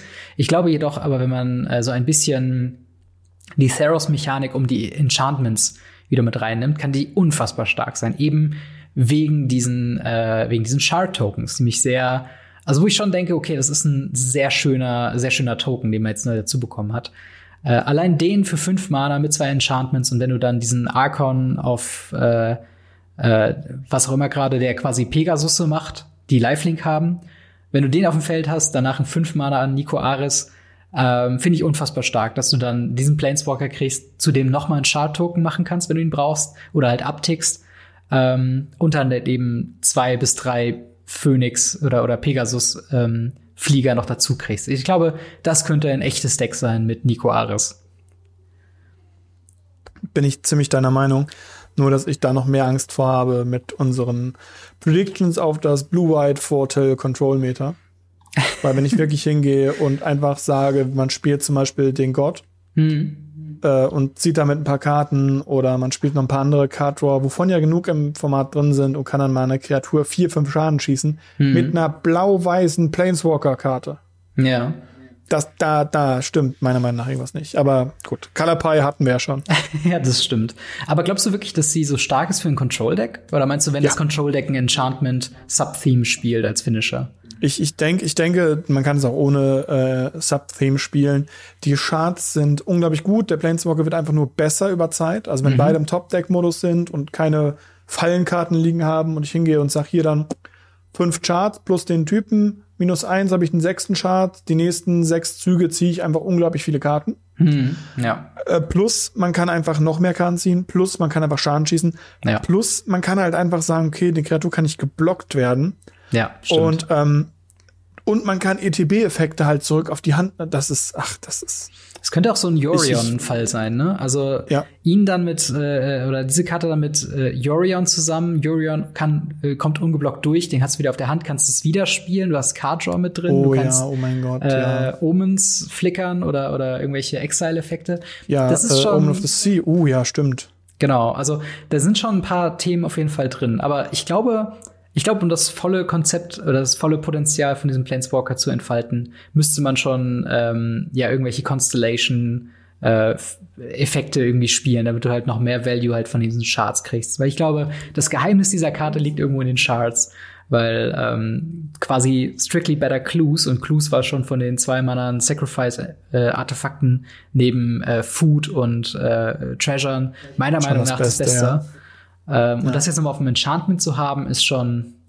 Plus ist schon halt noch besser, weil sie ordentlich. hat vorher noch Scrying. Ja, stimmt. Also es ist schon, schon ziemlich gut. Auch wenn du mich jetzt natürlich auf die Idee gebracht hast, äh, einen Jorion UW Control, du machst nie wieder was, set meine Fallenkarten ab, meine Shards Deck zu Ja. Bauen. Und jetzt durch Jorion hast du ja dann auch äh, 20 mehr Slots quasi äh, Platz, um halt eben noch Enchantments mit reinzuspielen. Ja, das stimmt, noch mehr Enchantments zu spielen. Ja, also eine Karte, also Vielleicht überhype ich die jetzt auch ein bisschen, aber ich sehe sie schon easy in den Top 5 Kaltheim-Karten, die wir bisher gepreviewt haben. Wir haben noch nicht über alle, die meines, meiner Meinung nach vom Power-Level her sehr weit oben sind, haben wir noch nicht über alle geredet. Also so Goldspan Dragon und sowas ähm, fehlt da, glaube ich, noch. Aber ich glaube, also Nico Ares ist schon hat das Potenzial, glaube ich, sehr stark Einer der stärksten, ja, auf jeden Fall, Ja. sehe ich ähnlich. Aber du hast noch eine Karte für uns. Die letzte für Ja, genau, die heutige noch- Sendung. Den Weathered Runestone, einfach nur, weil äh, ich ihn mal ausdeuten möchte, dass das ein äh, Gravediggers Cage ist, der Mhm. zwei Mana kostet. Weil wir ja die ganze Zeit äh, drüber reden, dass es ja einen Power Creep gibt. Ja. Und ähm, das Interessante hierbei ist es halt, dass es Non-Land Permanents sind. Ich glaube, beim äh, Ding sind es nur Kreaturen und Spells. Hierbei ist es Non-Land äh, Permanents, die nicht aus dem Deck kommen können. Mhm. Und äh, naja, man kann keine Spells aus dem Friedhof oder der Bibliothek casten. Was bedeutet, man kann auch einfach hingehen, kann kein Flashback casten. Und äh, ja, das ist schon ganz cool. Ich muss einfach sagen, ich finde ihn einfach großartig, weil es im Legacy jetzt endlich eine Option gibt, neben Chalice of the Void auch einen Cage zu spielen, Ja. weil Chalice of the Void sagt halt, man countert alles mit bestimmten Mana-Kosten. Das sind meistens eins. Und deswegen konnte man nie einen Cage spielen. Jetzt Ja. kann ich endlich einen Cage spielen und ich bin glücklich. Das ist auch derselbe Grund, warum neben äh, äh, hier Pithing Needle auch Sorcerer's Spyglass in Legacy gespielt wird, ne? Wegen dieser Oh, Chalice of ja. 1, ne? Genau, Ja. genau. Und Alles, das- was zwei Mana kostet, ist schon mal eine Nummer besser. Das ist, das ist verrückt, weil ich habe überlegt, für, für Modern und für eigentlich überall anderes, wo halt Grafdigger's Cage legal ist, würde ich, glaube ich, im Sideboard immer noch Grafdigger's Cage bevorzugen. Aber gerade äh, mit Chalice äh, of the Void ist es, glaube ich, eine ganz gute äh, Geschichte, dass man da die Option hat, auch nochmal einen Zwei-Mana-Cage zu spielen. Genau, also es ist, es ist ja nicht genau Cage. Es ist ja ähm, schon ein bisschen was anderes. Dann zum Beispiel im Modern ist es zum Beispiel so, dass Collective Company äh, äh, Cage sto stoppt ja Collective Company, weil Karten halt nicht vom Deck das Spiel äh, entern können. Das tun sie bei Collective Company. Hierbei ist es anders, weil eben ähm, äh, äh, aus dem Friedhof oder Library nicht ges äh, gespielt werden können. Beziehungsweise die Karten können auch das Spielfeld nicht betreten aus Dingen. Das ist schon ganz okay. Ja, auf jeden Fall. Ähm, also ich glaube, ich müsste halt jetzt überlegen, also sonst halt wäre es interessant, äh, halt über die Formate zu sprechen, wo Grafdigger's Cage äh, legal ist, wo vielleicht die Karte ein besserer, ähm, einen besseren Edge hat, sage ich jetzt mal. Und das ist momentan ja eigentlich nur Standard. Wobei, glaube ich, da mit Graveyard-Strategien, ähm, klar, du hast so Croxa äh, noch als ähm, als als äh, Als als, äh, oder die ganzen Escape-Karten, das wäre natürlich auch nicht sch schlecht. Ähm, ja, also vielleicht halt auch als Deck-Tag für Rogue-Decks gegen ähm, die Mill, Anti-Mill-Geschichten. Weißt du, was ich meine? Da gibt's ja, Ja, dann die Sachen, die stimmt, halt Ox of Agonas spielen, äh, damit, wenn der gemillt ist, man sofort den halt äh, aus dem Graveyard spielen kann. Und um dem quasi vorzuwirken, quasi fürs Sideboard, würde ich den vielleicht auch gar nicht mal so Wobei sehen. ich das, Also gar nicht wobei so ich das halt auch sehr, sehr, sehr fringy sehe, tatsächlich. Also ich denke tatsächlich, dass es eine, eine Karte ist nach dem Motto, yo, wir haben jetzt Cage, wir wollen euch eine andere Option geben, ihr habt ja Ja. dasselbe Ding für zwei Mana, was ein bisschen anders aussieht ja. und äh, minimalst anders gemacht ist. Und ähm, ja, also ich, ich finde ihn einfach großartig, weil er mehr Optionen gibt, eben auch zweimal in Sachen zu spielen. Und ich wollte dir einfach mal zeigen, dass der Power Creep, auch wenn er in die andere Richtung geht, wenn eine Karte auf einmal zwei Mana kostet, es trotzdem die Karte verstärken kann, wenn es so Hm. Ja. eine Karte ist. Das stimmt auf jeden Fall. Ich habe gerade noch kurz überlegt, welche Karten das noch hatet, und das wäre natürlich auch Minota, ähm, die auch aus Oh, dem ja. Graveyard Karten spielt, in, in Historic Muxus, aber da haben wir auch Grafdigger's Cage. Also es hat auf jeden Fall, es hat auf jeden Fall äh, Anwendungsmöglichkeiten. Und ich finde, ich habe immer, äh, ich habe immer äh, in meinem Herz genug Platz für Sideboard-Karten. Und Weath- Weathered Runestone äh, reiht sich da auf jeden Fall gut ein, den man immer im Hinterkopf behalten soll, wenn ein äh, solche Strategien denn nerven. Aber ich würde sagen, damit beenden wir das Thema Previews, Kaltheim Previews und gehen jetzt Jawohl. endlich mal zum äh, Ask Us Anything. Und da haben wir nämlich drei Fragen. Einmal von Randall Tarley. Ich würde gerne mal wissen, warum ich bei Legacy Hannover im Livestream immer wieder so einen kurzen Jingle gehört habe, äh, in dem Marks unverwechselbare Stimme immer irgendwas sagt, worin das Wort Kühlschrank enthalten ist. Mark, was hast du denn mit Legacy Hannover zu tun? Wenig bis gar nichts eigentlich. ich weiß auch nicht, welchen, welchen Jingle da gemeint ist. Das Einzige, was ich bisher gehört habe, ist, dass sie ähm, aus meinem Proxy-Video, wo ich über Proxys geredet habe, dieses Drucker Go genommen haben und das tatsächlich als, als Meme benutzen, beziehungsweise als, als Detektor benutzen, wenn irgendwo ein schlechter Proxy detected wird.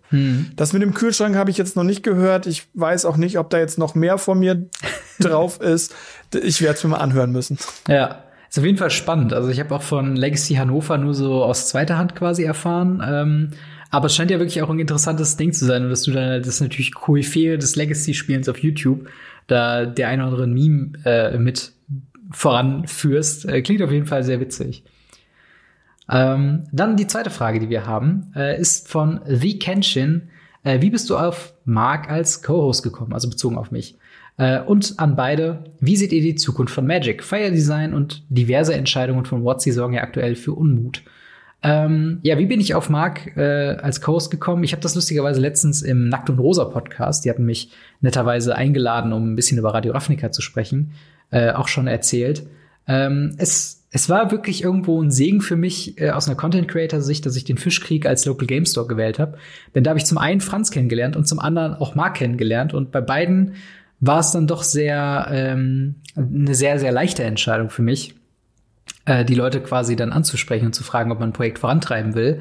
Äh, Marc im Spez also äh, dich als Speziellen hatte ich jetzt quasi da äh, auch gesehen, weil wir ja ohnehin schon äh, im Fischkrieg oftmals einfach standen und über Stunden philosophiert haben über irgendwas. Und das war ja quasi schon Radio Ravnica Light. Also ähm, von daher äh, war das einfach eine, äh, ja, sag ich mal, natürliche Situation gewesen für mich. Und ähm, ich sag mal, eine andere Alternative oder ich sag mal, andere Co-Hosts wäre halt auch ähm, also schwierig geworden aus einem persönlichen Grund, weil ich halt einfach viel lieber was mit meinen äh, Freunden und, und Kollegen und mit Leuten, mit denen ich schon länger was zu tun habe, einfach mache, als wenn ich mir jetzt, hätte ich jetzt irgendwie bei Facebook oder bei Twitter gesagt, okay, ich suche einen neuen Co-Host für Radio Afrika. Da hätte vielleicht auch was bei rumkommen können, aber da vertraue ich dann doch lieber äh, quasi der der Erfahrung und sag, okay, das, Marc was du schon ich, kennst. Genau, Marc kenne ich schon, der hat äh, was ordentliches zu sagen und äh, ergänzt den Podcast auf einer sinnvollen Art und Weise.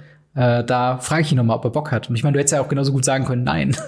Von daher. bin ich ja, gut, die Wahl hast du mir gefühlt nicht geleitet. Nein, Spaß beiseite.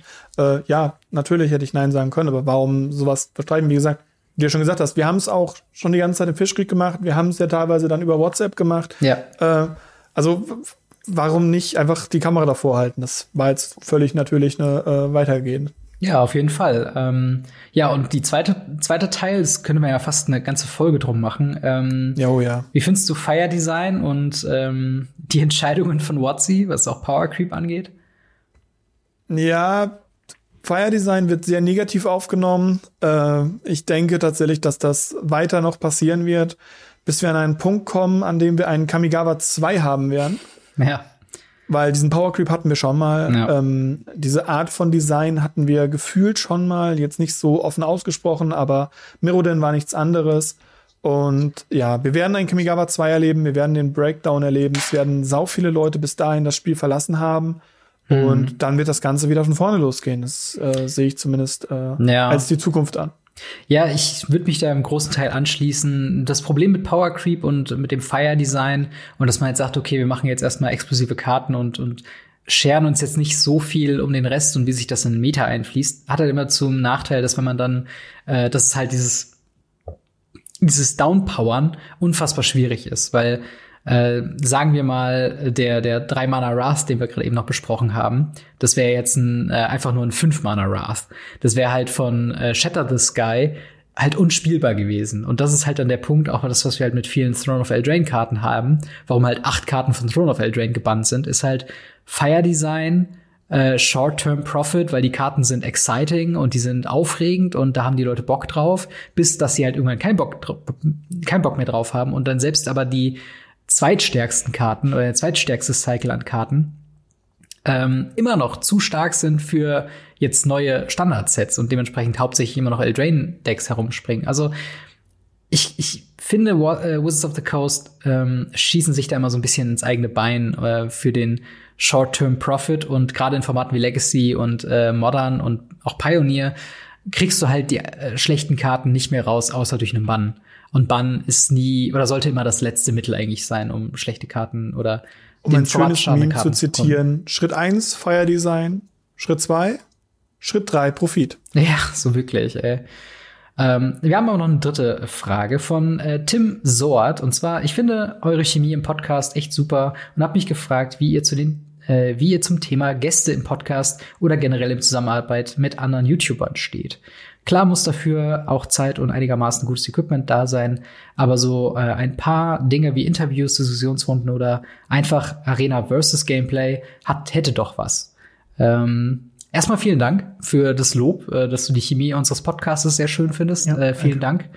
Dank. Ähm, Gäste im Podcast haben wir immer mal wieder. Also wir hatten jetzt vor kurzem äh, die Commander-Kompass-Jungs. Äh, ähm, ich war jetzt schon bei Nackt und Rosa und Nackt und Rosa wird auch noch zu uns kommen.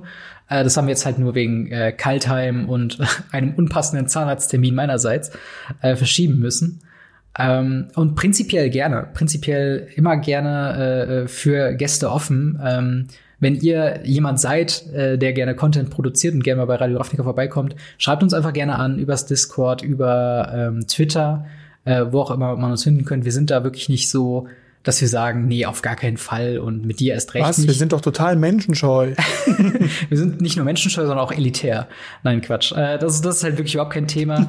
das, das größere Problem ist wirklich, ähm, dass halt in einen sinnvollen Rahmen zu packen, weil wenn wir einen Gast da haben, und das haben wir auch zum Beispiel mit Christian äh, Haug schon gehabt und eben auch mit dem Commander Kompass, wir versuchen dann immer ein spezielles Thema zu machen, was dann auch dem äh, anderen Content Creator zu dienlich ist. Das ist halt so ein bisschen unabhängig von dem, was in, den, in der Newswelt abgeht, wir uns einfach wirklich Zeit nehmen für den Gast. Und ähm, da ist halt immer das Problem, wie gesagt, wir hatten jetzt die Kaltheim Preview Season, die war gerade im vollen Gange, als wir den äh, Aufnahmetermin geplant hatten mit Nackt und Rosa. Und da hatten wir dann, oder habe ich dann gesagt, okay, es tut mir wirklich leid, aber wir möchten jetzt auch nicht über äh, Previews reden und dabei aber komplett vernachlässigen, dass ihr selbst noch ein Projekt habt, was ihr ja auch es äh, wird ja auch den Leuten wollt. einfach nicht gerecht. Eben, Man versucht ja. ja, auch irgendwo ähm, da nicht zu sagen, okay, ihr dürft mal dabei sein, wenn Robin und ich gerade unseren Podcast machen, hm. sondern man möchte den Podcast ja eben erweitern. Man möchte dann hingehen, möchte dann mit drei Leuten reden über ein Thema, wo man dann sozusagen einen Spezialisten für dieses Thema sich ranholt, weil ja. in diesem Podcast eben darüber geredet wird. Oder wenn es eben äh, jetzt nicht ein anderer Podcast ist, sondern ein anderer YouTuber, dass man dann nicht sagt, ja, schön, dass du YouTube machst, äh, willkommen bei der Spoiler-Season Nummer drei, sondern dann möchte man ja auch darüber eingehen, okay, du spielst Commander, du spielst Standard, du spielst mhm. sehr viel Arena, erzähl mal vom Environment von Arena oder, oder, oder. Genau. Oder man nimmt sich halt wirklich so ein Überthema wie, äh, geht das Fire Design Konzept auf von Wizards of the Coast und packt dazu dann jemanden, der, äh, was nicht Mythic auf Arena ist, der voll im, im Standard drin ist, das, was du eben meintest schon, dass wir uns dann wirklich die Experten ranholen zu den Themen, die uns dann auch interessieren. Und wir sind immer offen dafür. Wir sind auch eigentlich im regelmäßigen Austausch mit sehr vielen anderen Content Creatern und äh, dementsprechend, äh, wenn sich's also es wird auf jeden Fall in Zukunft häufiger auch passieren, ähm, können wir glaube ich schon so sagen, dass wir halt immer wieder gerne Leute dazu holen, wie regelmäßig das wird, müssen wir halt mal schauen. Denn wir wollen natürlich auch unseren, ähm, ja, unseren, unseren, wie soll ich sagen, unseren Pakt, dass wir halt äh, News besprechen und dass wir euch immer am Laufenden halten, ja auch jetzt nicht quasi beiseite schieben, sondern wir wollen ja immer noch alle News besprechen, aber immer dann, wenn äh, Zeit dafür ist, immer wenn, wenn sich Leute dafür anbieten und auch Bock haben, sind wir da gerne für offen. Also, aber ja. Das zeigt dann auch direkt die Antwort äh, auf Arena Gameplays. Ach so, ja genau, Arena Gameplays. Das ist halt das Ding, ne? Ich spiele so ein bisschen casual-mäßig Arena. Ähm, mhm. Hab auch überlegt, ein bisschen Content dazu zu machen, aber das bietet sich halt für einen Podcast jetzt nicht wirklich an. Also, ähm, nee, aber ich glaube, die Frage von Tim war auch so ein bisschen, äh, abgesehen vom Podcast, so wie wir persönlich dazu ja. stehen, mit anderen Leuten was zu machen. Und äh, also jetzt zum Beispiel, dass du sagst, du machst jetzt abseits vom Podcast einen, eins von deinen Top 5 Videos zu äh, Top 5 der schlechtesten Sleeves der Welt ja. und äh, lässt eine Sleeve davon von jemand anderem vorstellen oder so. Ich ja. glaube, sowas in dieser Richtung war das halt auch gemeint. Klar. Also das ist halt natürlich auch mal, äh, also gerade von meiner Seite aus auch immer in der Planung irgendwie mit inbegriffen, wenn ich ein neues Video plane. Äh, und ich denke mir so, dazu könnte jetzt wirklich ein ganz guten anderer YouTuber oder ein anderes Gesicht auch gut passen, der dann noch seine Expertise zugibt. Äh, dann immer gerne auf jeden Fall. Ähm, aber ja, also, sieht bei mir ähnlich aus. Ich ja. habe ja sogar äh, ganze Videos drüber gemacht, äh, was andere YouTuber machen, ja, äh, damit ihr bei denen mal ein bisschen rumguckt. Und ähm, wenn da Leute äh, sagen, hey, ich würde gerne mit dir über das und das mal reden, hm. immer ran damit. Das geht immer. Und ähm, tatsächlich ist auch die Magic Content Creator Community äh, unfassbar offen und unfassbar äh, empfänglich für äh, Kooperation, für technischen Austausch, für äh, hey, wie, wie läuft das bei euch? Und ich habe mal eine Frage hierzu. Also, das ist wirklich was, wo was, was ich mir nicht vorstellen kann, dass bei vielen anderen ähm, ja, Content Creator cyclen, sagen es irgendwie Let's Plays oder sonst irgendwas, äh, was so freundschaftlich und so verbündend quasi stattfindet wie bei den Magic Content Creator. Also auch Lob an wirklich ja, alle da draußen, stimmt. die Magic Content machen. Ähm, und äh, ja, dementsprechend äh, sehr viel, sehr vielen Dank für die Fragen. Wenn ihr da draußen noch Fragen habt für äh, Radio Ravnica an uns, an mich, an Marc, dann äh, könnt ihr da gerne auf den Discord von Radio Ravnica bzw. von Gamery kommen und dort ins Ask Us Anything oder ins Ask Me Anything äh, einfach reinschreiben. Und dann werden wir das in einer zukünftigen Folge äh, werden wir drauf eingehen. Ähm, und dementsprechend denkt dran, YouTube äh, zu abonnieren, YouTube zu liken, den Podcast positiv zu bewerten, äh, auch mal bei Twitter vorbeizuschauen, bei Instagram bei uns. Links dafür findet ihr alles in der Beschreibung. Marc, vielen, vielen Dank, dass du auch diese Woche wieder dabei warst. Immer wieder gerne. Und dann würde ich sagen, hören wir uns und sehen wir uns nächste Woche mit wahrscheinlich den letzten Kaltheim-Previews, zumindest vom Set. Danach kommt dann nochmal Commander-Decks und so weiter und so fort. Äh, aber vorerst mit den letzten Previews und mit allem anderen, was halt in der Magic-Welt gerade vor sich geht. Haut rein, bis dann. Ciao. Ciao, ciao.